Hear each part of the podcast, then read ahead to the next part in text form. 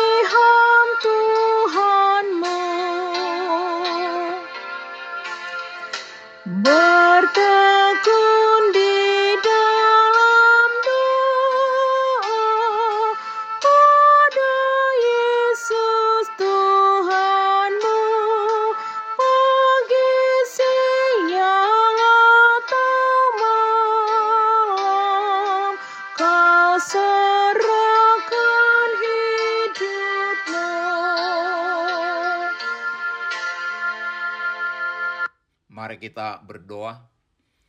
Tuhan Yesus, di pagi hari ini kami hendak merenungkan firman-Mu. Berikan kepada kami hikmat dan pengertian untuk memahami firman-Mu, dan tolong kami untuk melakukan firman-Mu dalam kehidupan kami. Amin. Saudara-saudara yang dikasihi Tuhan Yesus, firman Tuhan untuk kita renungkan di pagi hari ini terambil dari Yakobus lima ayat tiga belas dengan tema dua orang percaya besar kuasanya, demikian firman Tuhan. Kalau ada seorang di antara kamu yang menderita, baiklah dia berdoa. Kalau ada seorang yang bergembira, baiklah ia menyanyi. Doa adalah unsur mutlak dalam hidup orang Kristen. Nats bacaan hari ini mengingatkan kita agar tekun berdoa jika menghadapi penderitaan dan bernyanyi jika sedang bergembira. Yakobus lima ayat empat belas juga meminta agar kita memanggil para tua-tua untuk berdoa jika kita sedang sakit. Allah meminta semua orang percaya untuk selalu berdoa untuk mendapatkan berkat Tuhan. Matius tujuh ayat tujuh sampai sebelas. Ini berarti bahwa kita harus selalu tekun berdoa di dalam menghadapi segala keadaan, baik penderitaan, sukacita maupun sakit penyakit, karena dua orang benar bila dengan yakin didoakan sangat besar kuasanya. Yakobus lima ayat enam belas b. Bila kita menderita sakit, nats ini menasihat, menasihati kita untuk datang berdoa kepada Tuhan. Tuhan kita itu maha baik. Dia akan mengabulkan doa kita sebagaimana firman-Nya mengatakan, "Sebab aku akan mendatangkan kesembuhan bagimu. Aku akan mengobati luka-lukamu." Demikianlah firman Tuhan. Yeremia tiga puluh ayat tujuh belas a. Dengan tekun berdoa, kita dapat mengatakan seperti kesaksian Yeremia yang mengatakan, "Sembuhkanlah aku, ya Tuhan, maka aku akan sembuh. Selamatkanlah aku, maka aku akan selamat. sebab engkaulah kepujianku. Yeremia tujuh belas ayat empat belas. Terpujilah nama Tuhan. Saudara-saudara yang dikasihi Tuhan Yesus, Yakobus juga menasehatkan supaya kita saling mendoakan teman atau sahabat kita yang menderita sakit. Doa yang lahir dari iman akan menyelamatkan orang sakit itu, dan Tuhan akan membangunkan dia. Dan jika ia telah berbuat dosa, maka dosanya itu akan diampuni. Ayat lima belas. Oleh sebab itu kita diminta untuk saling mengaku dosa kita dan saling mendoakan. Ayat enam belas a.